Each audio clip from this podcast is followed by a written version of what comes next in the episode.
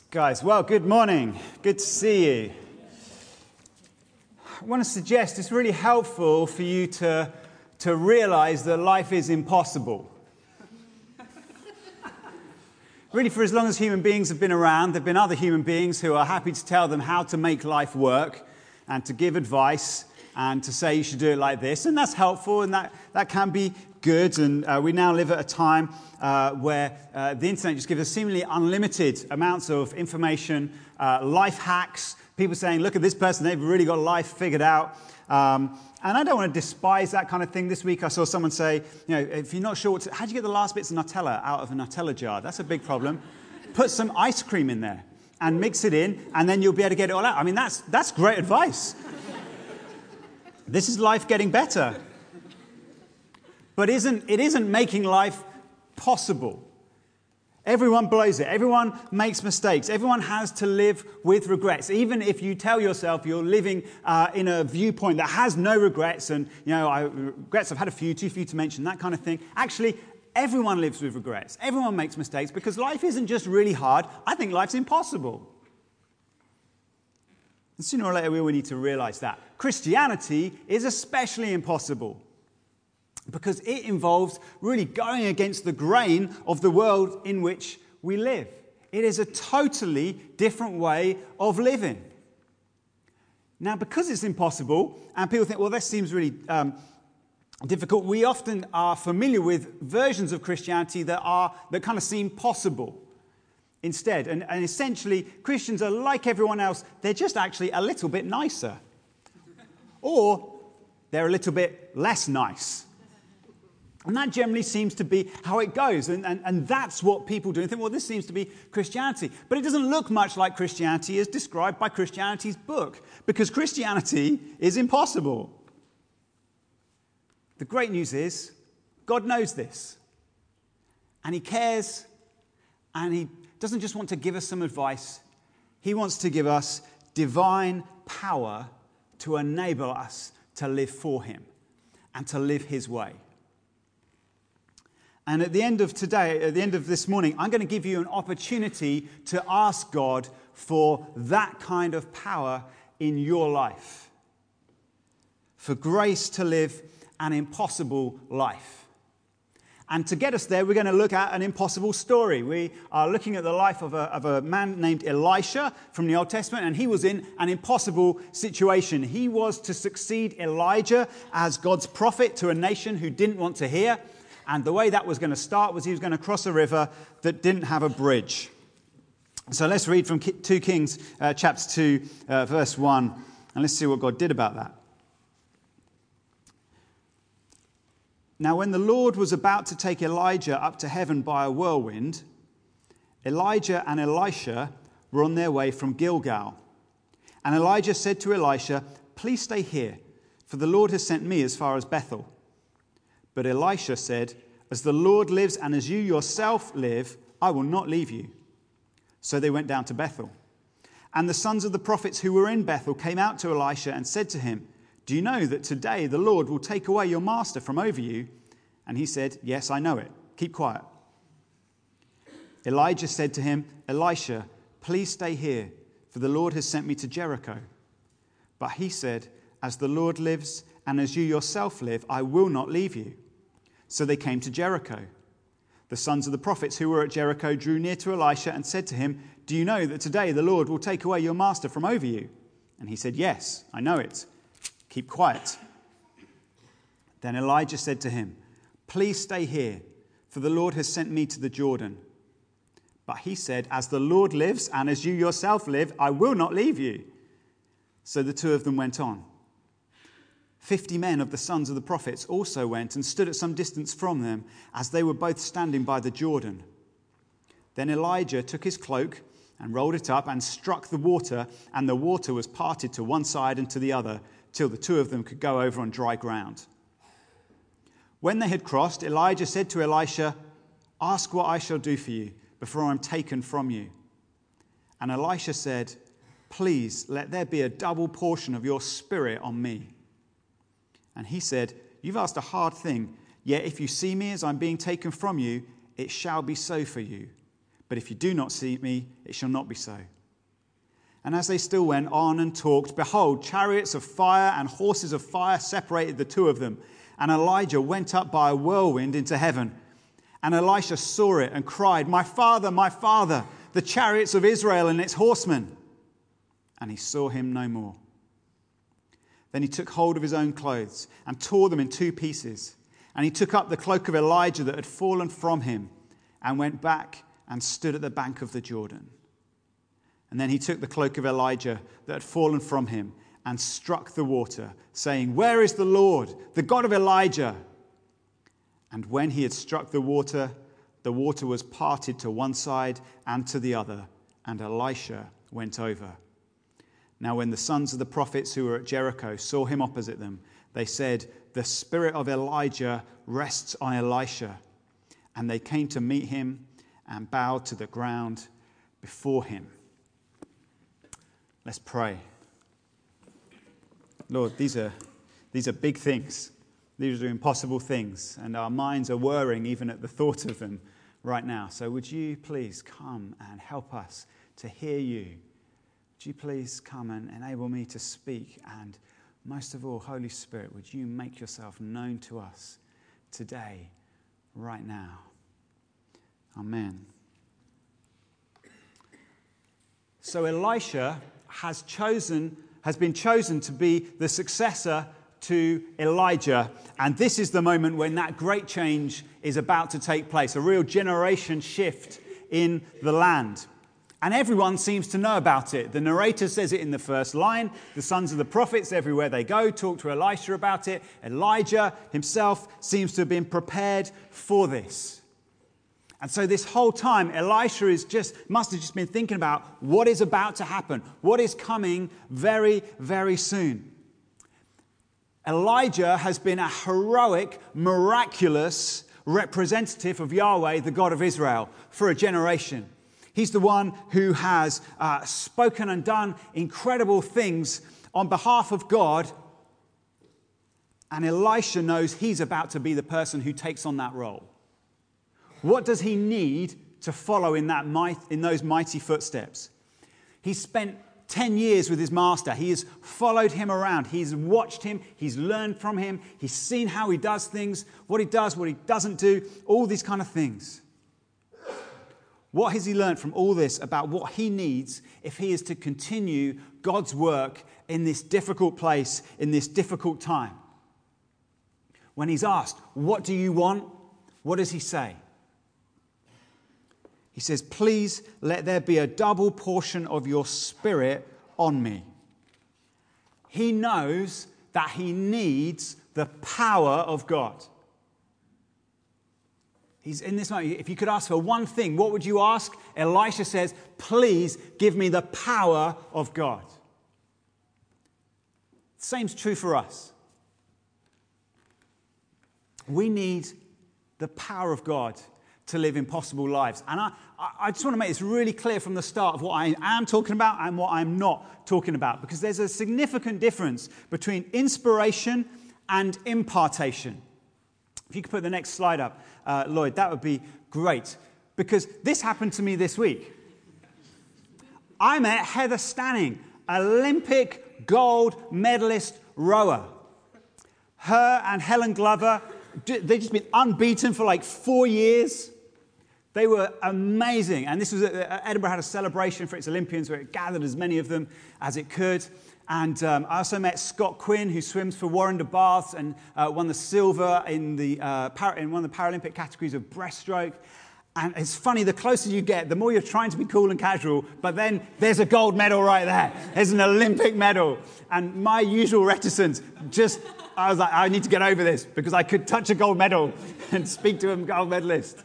And so, and so I, and so I did. It was an inspiring moment.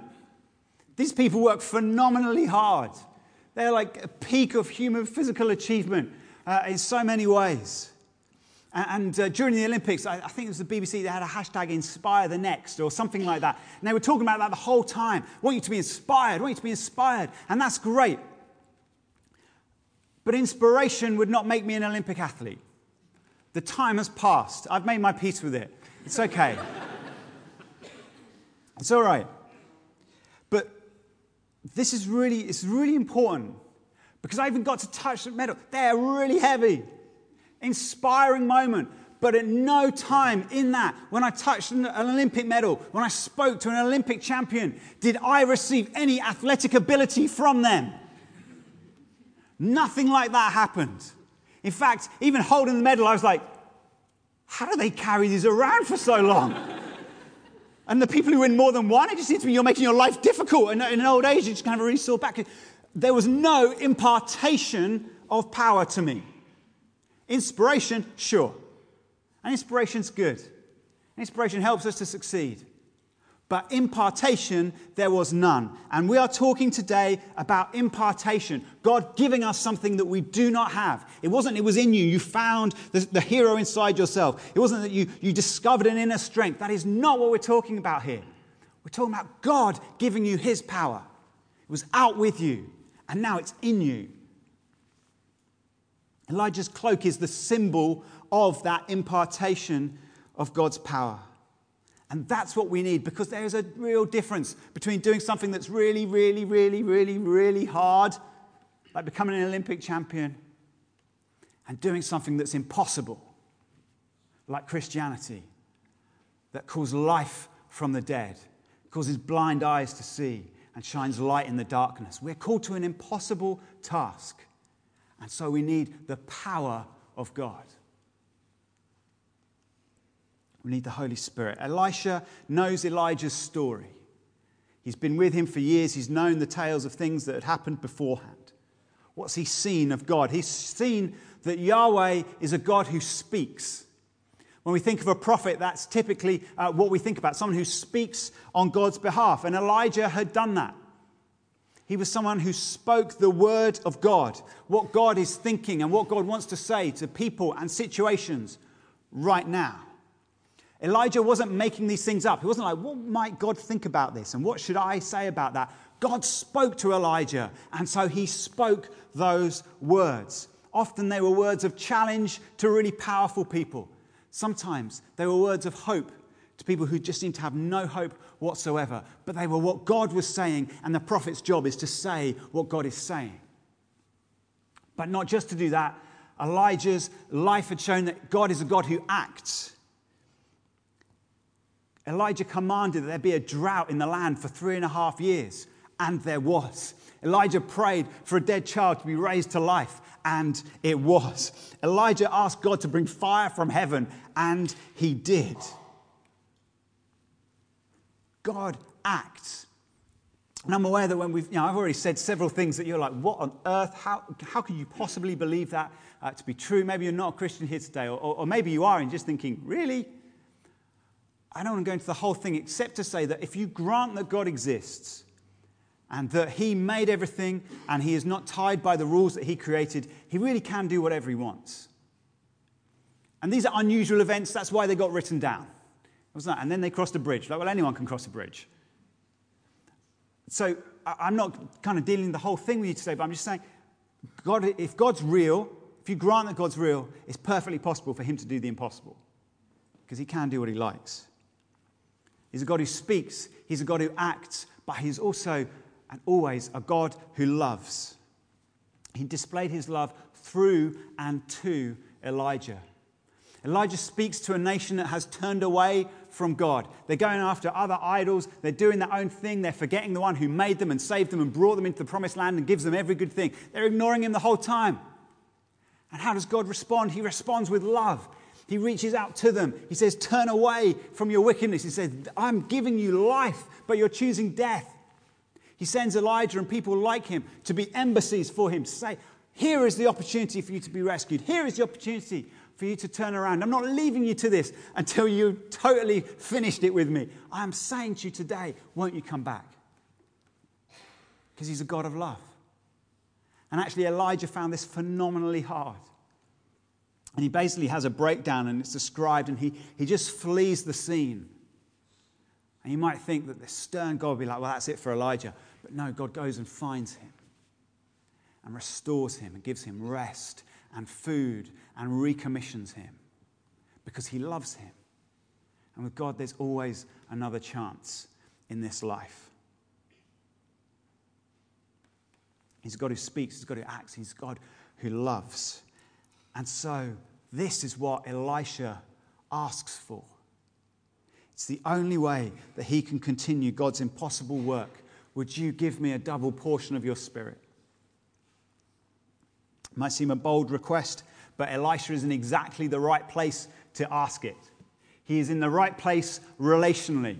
He and Elijah have known each other for a decade, and he has stuck close to him that whole time. When you see the patterns of their behavior, even the places they go to and the things you do, uh, the things they do, you see this sense of Elisha following in the footsteps of Elijah, their heart and soul together. Even their names sound similar. I'm aware when I'm preaching this, I'm, like, I'm slightly concerned that at some point I'll have said Elijah rather than Elisha, or Elisha rather than Elijah. But you're almost supposed to feel that. There's a continuity between the two of them. And the repeated um, opportunities in this uh, passage that we've just read for Elisha to go his own way, to do his own thing, to take the step and be his own man. Stay here, I'm going there. Hey, it's all about you now. And he says again and again, No, no, I'm with Elijah. I'm with Elijah till the very last minute. They stick together, they walk and talk. Elisha calls Elijah his father and he position, positions himself as Elijah's son. When he asks for a double portion, that was the inheritance right of the oldest son in the family. So that's what he's saying, saying, I am your son. Would you give me the best of what you have? Perseverance is often the proof of what we really believe. It's easy to be inspired in a moment. But what will happen when things go on and years pass? Elisha has demonstrated clearly that he will put his trust nowhere else. So he's in the right place relationally, he's also in the right place geographically. They've crossed the Jordan River, which is the kind of the eastern border of the promised land. And it was here that Elijah himself was taken by God right at the start of his own ministry. And so it's a, it's a place of beginnings. It's a place where things start. It was also around here that Moses passed on his leadership authority to Joshua. Moses, as we know, famously been involved in a miraculous parting of the waters for the people to escape from Egypt. And then they come to this point in between, uh, really kind of almost in between Egypt and the promised land, and there's the river Jordan in between them. And Moses says, It's done for me. Joshua, it's over to you. And Joshua looks at the water and thinks, What am I going to do about this? And God says to him, As I was with, with Moses, so I will be with you. Moses didn't have a magic trick for the water.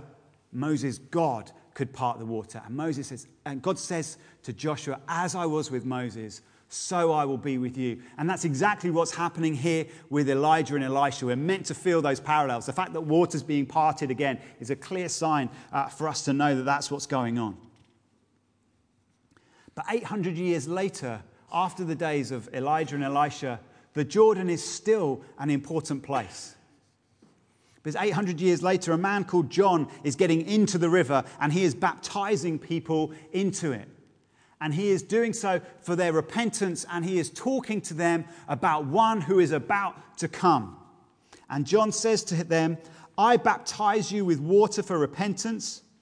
But he who is coming after me is mightier than I, whose sandals I'm not worthy to carry.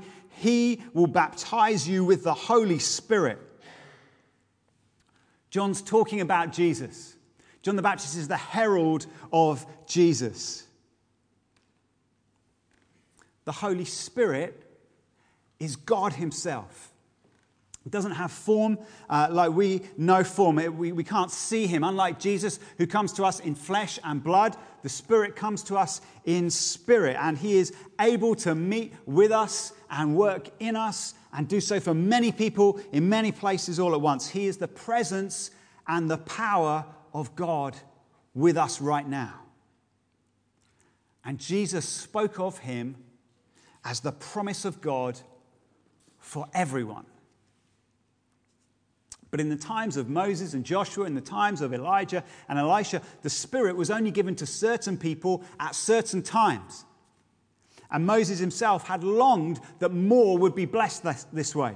He says in Numbers 11, would that all the Lord's people were prophets, that the Lord would put his spirit on them. All of them. Moses yearns. He's encountered the Holy Spirit himself, and he looks out on the people and thinks, I wish all of them could have what I've had. That's a God given desire. It was a righteous thing to want because throughout the Old Testament we see promises of this being what God is going to do.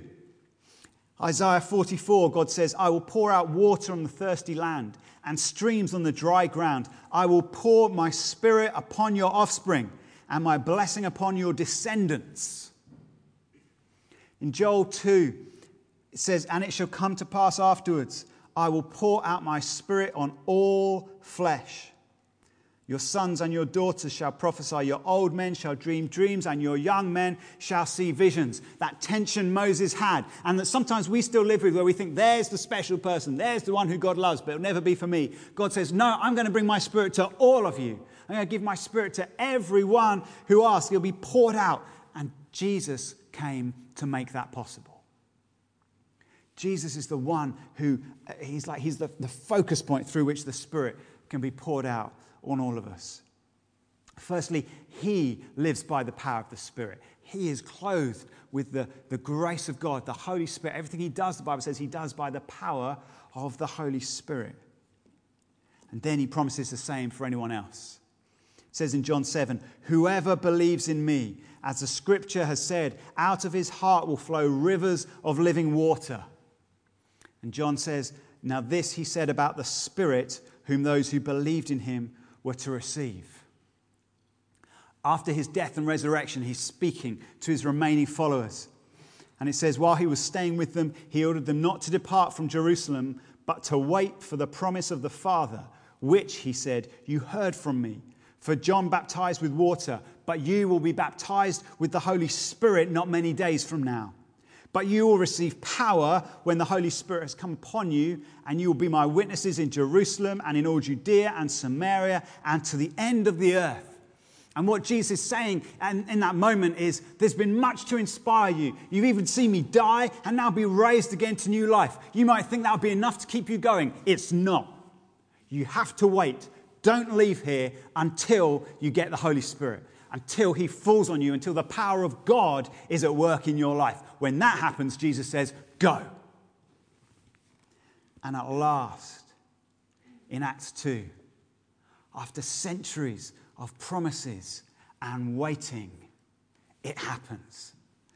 The Holy Spirit is poured out on the whole company of believers. Every one of them encounters God for themselves. And they, ha- they know power like they've never encountered it before. And they bring thousands to faith in Jesus in that very moment. And then in the months and the years to come. Despite great difficulty and danger, they have the presence and power of God with them and they change the world. They do what looked impossible, but with the power of God, is possible. And they and the rest of the New Testament Christians were absolutely convinced that this power of God, this promise of God, was for everyone who believed. Peter says it in the first sermon in Acts 2. He declares, You will receive the gift of the Holy Spirit, for the promise is for you and for your children and for all who are far off, everyone whom the Lord our God calls to himself. Everyone. And Luke, who's the author of Acts, shows that this is true by filling the book of Acts with encounters of all sorts of different people from different places receiving the power of the Holy Spirit. And so it just becomes impossible from the Bible to say it's just for those people, it's just for those few. No, any who believe in Jesus can receive his grace. We believe this is still the case right now, today. Christians today should expect nothing less. There is nothing in the Bible that says you should think this will stop. Has the situation become any less impossible? No. Like Elisha back by the Jordan, we're faced with things we cannot do, but we're called to. And so, like Elisha, we can ask God today for his power. You can't really understand this church unless you get this point, to be honest. Maybe you're, uh, you're visiting, you're new in the city, and you're thinking, maybe this is a church I'm going to connect to. I just want you to know this is, this is why we are like what we are. Because you might just come and think, man, these guys, they love lively music. Got a good band, that's great. They seem to enjoy putting their hands in the air. It's just those kind of people, I suppose. And it's lovely to see everyone getting involved. And you might think that those things are, you know, we do those things just for the sake of it. We don't. They are symptoms, they are not the cause. We don't think it'd be great if we were just really excited. We've met with God. We've, we've met with God. We know that He's real. And we're thrilled by that. And so we are excited when we praise. And we're awestruck and amazed to, to meet with Him. And so it just doesn't work for us to have our hands in our pockets the whole time and to just kind of sit down and not be engaged. Because we're meeting with Him. And we believe that because the Spirit's poured out on all people, we should expect that many will contribute every time we gather. And so that's what happens. So this morning, Andy didn't think, I think oh, maybe I'll just you know, say some noise and that will inspire someone else. Now, Andy was led by the Spirit to speak in a language that, you're like, well, that's completely impossible. Like, what does that mean? Well, the power of God came and give, gave Claire an interpretation. So we're not just doing these things for the sake of them, we're doing them because the Spirit is at work among us. We believe this because from first to last, the Bible tells us to expect it.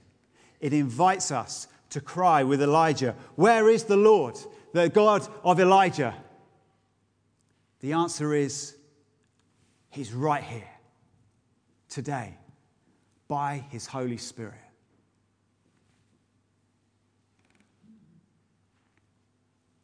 What does this look like?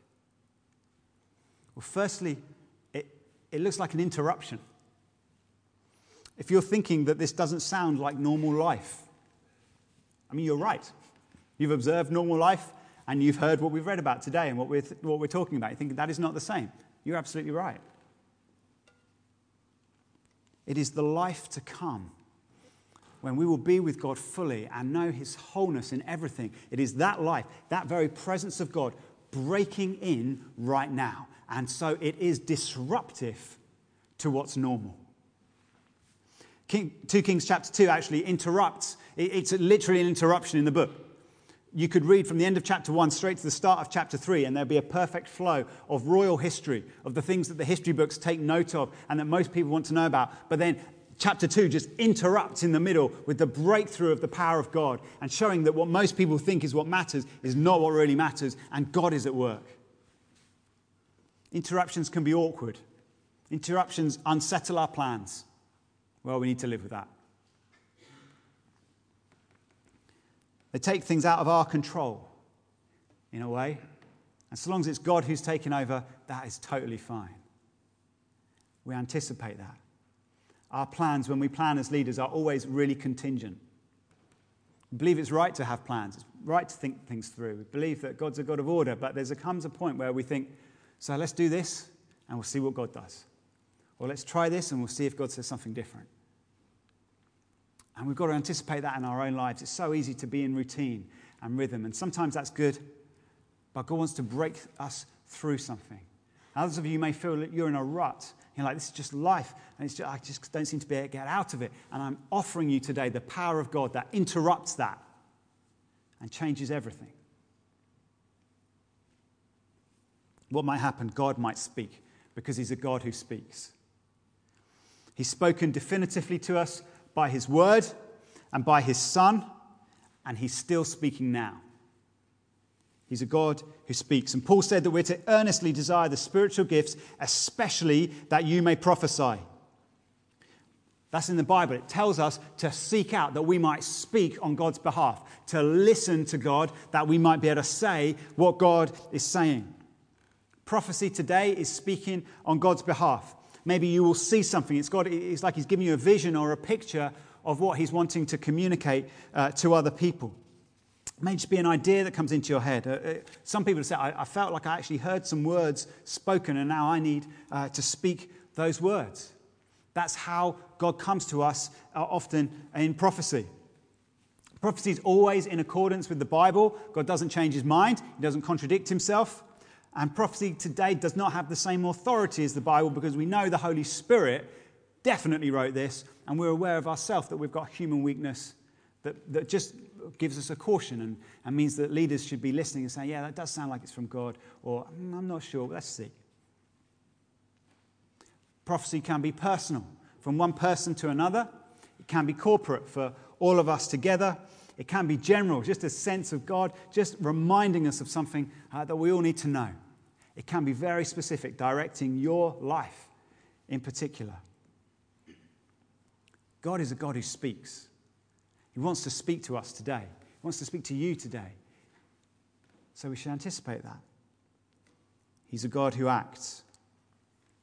Healings and other miracles occur all the way through the Bible. There's not a particular you know, miraculous patch, and the rest of it isn't like that. No, there's miracles from first to last. So we should expect the same to be true today. And have people amongst us who would say, Yeah, God, God, He miraculously healed me.